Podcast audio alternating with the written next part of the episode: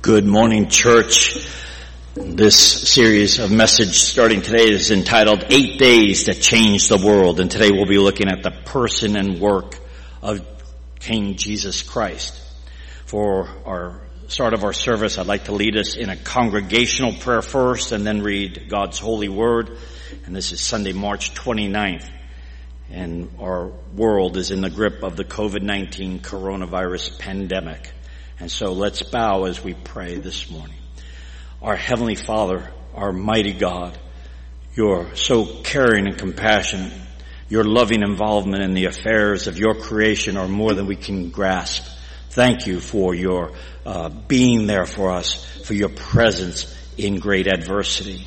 Father, we come to you and confess our sins. We ask that you'd have mercy and forgive us of our sins as a nation, as a church, and as individuals sin and unrighteousness in its many forms. Forgive us, we pray, for our national sin of abortion and the sexual distortion of your design so prevalent in our culture.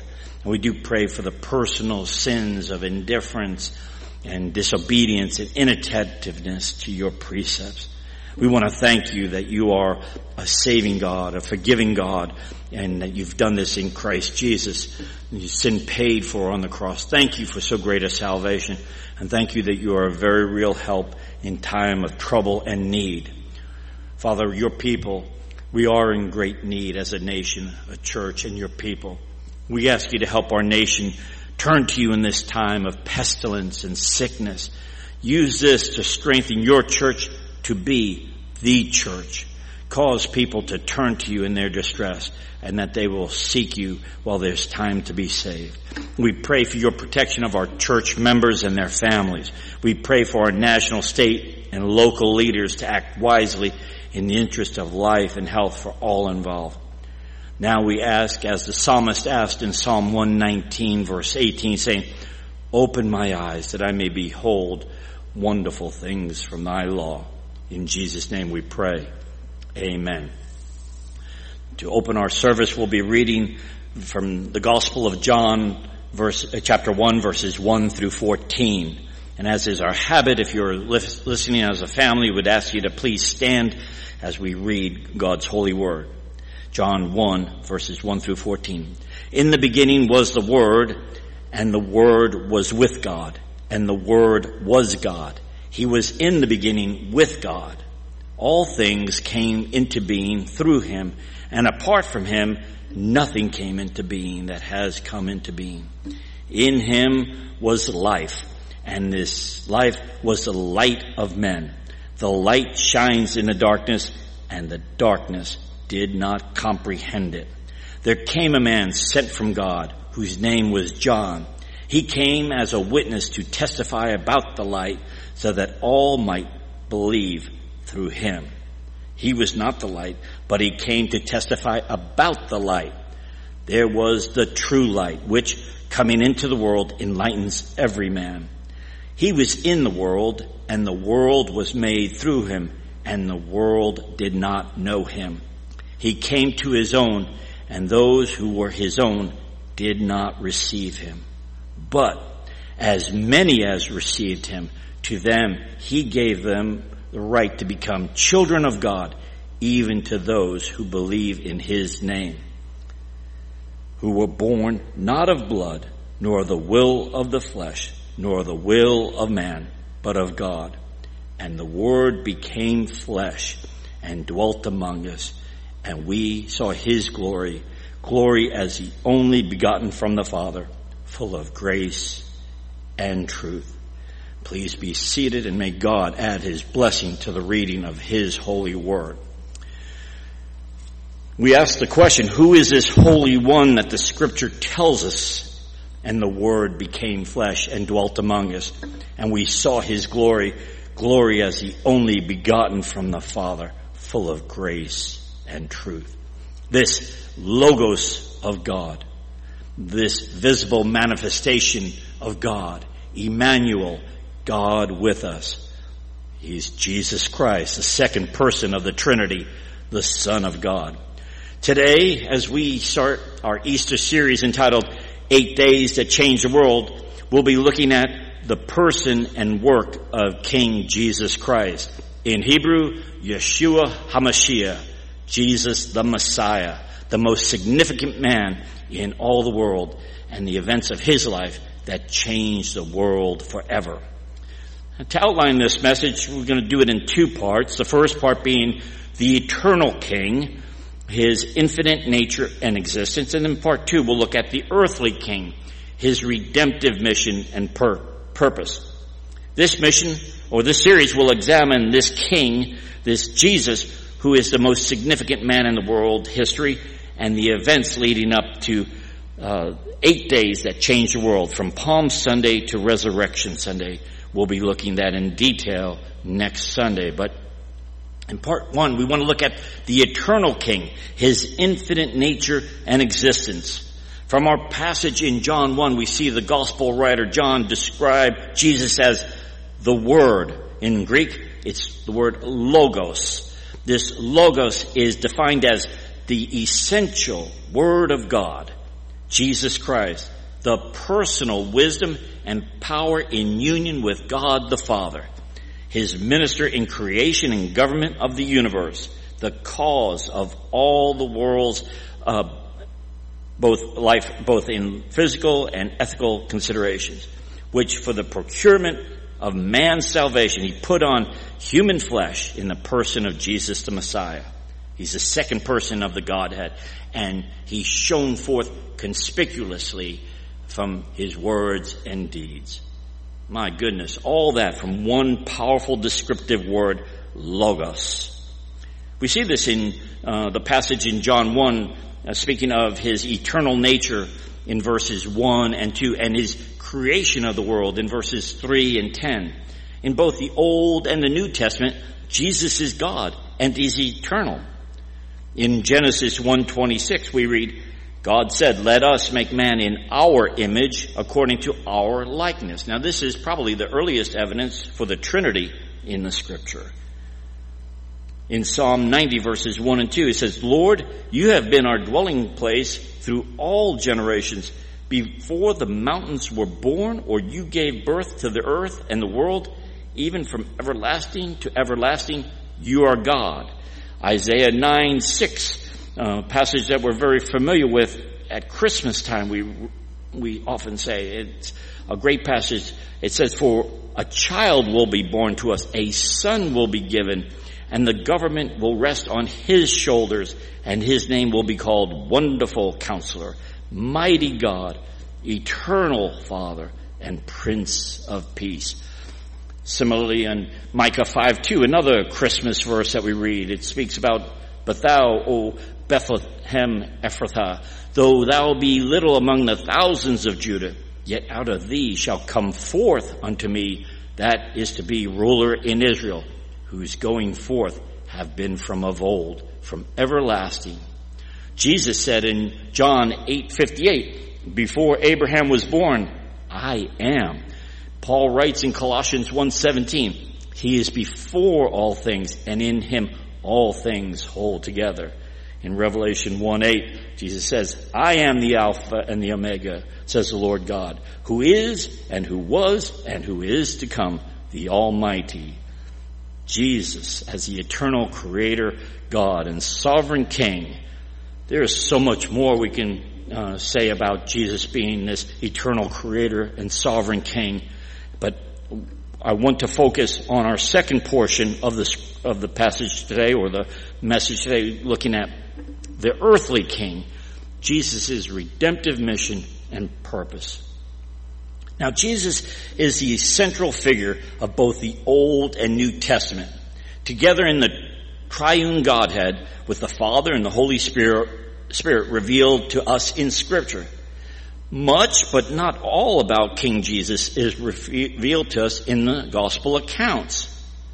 This is impossible because of the nature of who we're talking about. Jesus Christ. The impossible nature of completely revealing the person and work of Jesus Christ is best summed up by the gospel writer John.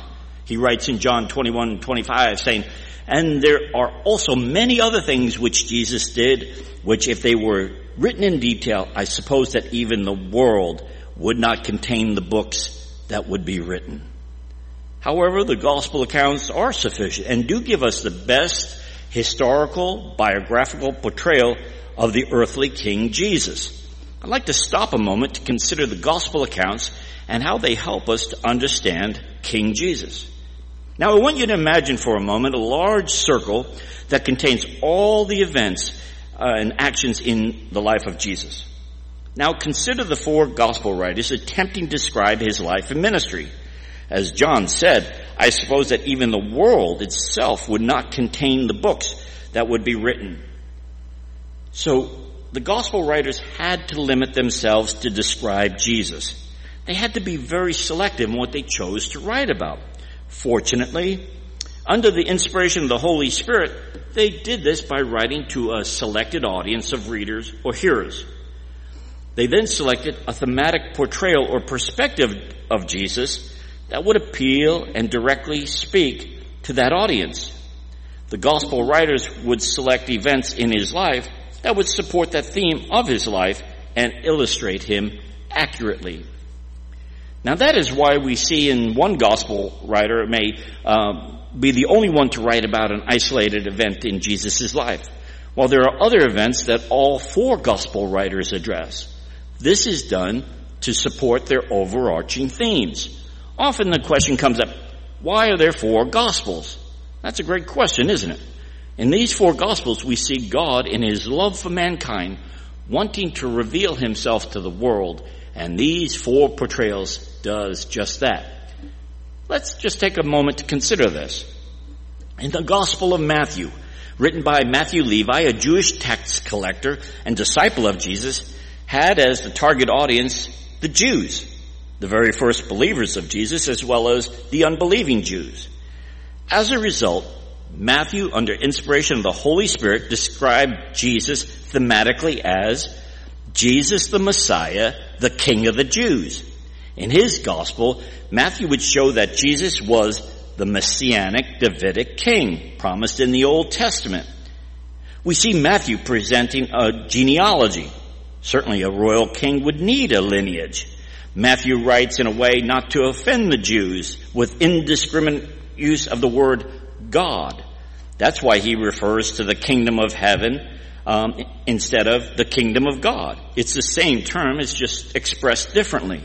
Matthew explained more about the kingdom program than any of the gospel writers, and also why the anticipated kingdom with the ensuing peace and victory over their enemies had not come about. Matthew points out because of the Jews' unbelief and their attributing the work of Jesus to the work of the devil and their refusal to abandon Pharisaic rabbinic tradition, the kingdom would not be established in those days. Although Jesus was still the messianic king. Because of their rejection of the Messiah, Matthew speaks more of the impending 70 AD judgment of Jerusalem and the Roman destruction of their beloved temple than the other gospel writers. Now, understanding the Jewish mindset and traditions help to explain difficult passages and encounters Jesus had with the religious rulers of the Jewish people and helps us interpret this gospel in its Jewish context. Now, the gospel of Mark was written by John Mark, a young protege of the apostle Peter.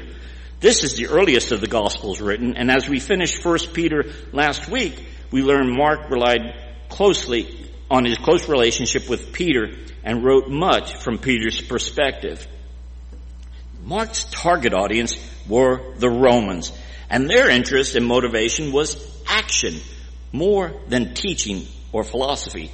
Just as some people enjoy an action movie rather than one with intricate dialogue, so too the Romans preferred action. Mark's theme was Jesus the Messiah, the servant of Jehovah. Mark writes about the actions in Jesus' life. There is rapidity of action, a sense of urgency, the immediate obedient actions of the commissioned servant on a mission. Over 40 times, Mark uses the Greek word eutheos or euthus that translates as immediately, straight away, or forthwith. Mark's portrayal of Jesus does not neglect his own Jewish roots, and he's quoting often um, from the book of Isaiah and Isaiah's depiction of Messiah as the obedient, suffering servant of Jehovah. This obedient servant on this mission to save mankind was obedient to death, suffering death on the cross. The Gospel of Luke, on the other hand, was written by the physician, Dr. Luke, traveling companion of the Apostle Paul. He was not an eyewitness of the events in Jesus' life. As a result, he prepared his orderly, historically accurate account of Jesus through direct interviews with the eyewitnesses of his story or history. Luke's target audience were the Greeks who valued the concept of the ideal man, valuing the mind of philosophy and teaching as well as the self-disciplined, fit, and agile body. Luke's theme is Jesus the Messiah, the Son of Man. Luke uses the favorite epithet of the Lord Jesus, the Son of Man, to portray his identification with humanity. Luke often describes the physical needs of Jesus, being tired, thirsty, or hungry. Luke, as a doctor, likes to emphasize Jesus and his healing miracles and the value Jesus placed on people and his elevation of women. Luke, converted by Paul, the apostle to the Gentile, wrote much about Jesus' concern for the Gentile as well as the Jew. Luke presents Jesus as the ideal Son of Man.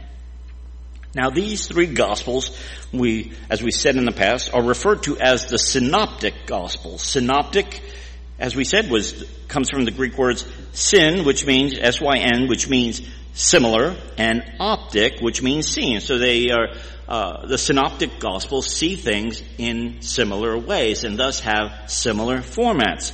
These writings follow similar chronological sequence and contain many of the same words and phrases. The Gospel of John, though, is different. John's approach was more evangelistic in reaching the lost. John, the longest living of the disciples, presents him as Jesus the Messiah, the Son of God. The synoptic gospels had specific ethnic audiences in mind, whether they be Jew, Roman, or Greek. John's intended audience was all of humanity, the whole world. In John 3:16 we read, "For God so loved the world." While Luke portrays the humanity of Jesus, John portrays his deity. Luke portrays him being fully human, John shows him as fully God. John portrays Jesus as the revealer of God, recording things in sevens. Now, in Hebrew numerology, seven is the number God considers complete and perfect. John depicts seven signs, seven miracles, seven discourses, and seven I ams to describe Jesus, the Son of God. Also, John presents as a sub-theme light and darkness. Jesus as the Son of God, representing light, truth, transparency, and authenticity, while darkness reset, re- represents deception, deeds of darkness, and sin. For example, uh, John's description of Judas leaving the last Passover Seder that Jesus is having with his disciples. In John 13:30, G- Judas leaves the Seder, and John includes the phrase, "And it was night." Now, any Jew uh, reading that would know, of course, it was night. The Seder is celebrated at night. But John was saying that to tell Judas was going out into the night to do the deeds of the night and darkness to betray Jesus. John portrays Jesus as the Son of God, the true light who conquers the sin, death, and darkness of the world. Having explained the Gospels from four unique perspectives, we can view and better understand the person and work of Jesus Christ from these different perspectives. And if you can remember, uh, several months ago, I, I took a large, a diamond-shaped glass figure. I was a joke that I was claiming that it was my wife's engagement ring. I, I held it up to the light and rotated the precious stone. As I did, each facet of the diamond reflected or showed a different light, a different glint, a different aspect of the light. So too the Gospels show us different aspects of the life of Christ, a different light of revelation for us to understand who Jesus the Messiah was, is, and always will be. That's why there are four gospels to depict such an extraordinary life. Now having done a bit of a sidestep to discuss the gospels, let me resume in discussing the second point about the earthly king, his redemptive mission and purpose. If you can remember back almost a year ago, I shared with you a message entitled The Scarlet Thread of Redemption. In it, I trace the history of redemption from the Garden of Eden in Genesis to the New Jerusalem in the book of Revelation. Through every page of the Bible, there runs a constant thread or line in the redemptive story of God and man. We see uh, when we reach the Gospels that that thread is broad and bright red. The scarlet red thread speaks of the shed blood used to atone for man's sin and the plan God was working towards the ultimate redemption of mankind. All the events recorded in the Gospels um, that account for the Lord Jesus were consistent with his redemptive mission and purpose as the messianic king of salvation. From the Gospel's presentation, we see the person and work of the Lord Jesus in the events of his life. We see in the introduction of the king, we see his royal genealogy that Matthew and Luke provide genealogies because a king and a perfect man need a genealogy, while Mark and John don't because a servant of God and uh, God himself don't need a genealogy. We see his prophesied Elijah like herald, John the baptizer preparing his way. We see uh, John the baptizer saying, behold the Lamb of God who takes away the sin of the world. We see Jesus' humble yet majestic birth. We see a bit of his obedient childhood and training in Nazareth as the carpenter's son and see his uh, understanding comprehension of the scriptures as a young boy in the temple with the teachers. Then we see the approval of the king, as I shared uh, that John saw Jesus coming up and declared him as the Son of God who takes away the sins of the world. We see in his baptism and entry into public ministry, uh, at his baptism, the Holy Spirit descending on him as a dove and the voice of the Father pronouncing approvingly, this is my beloved Son in whom I am well pleased.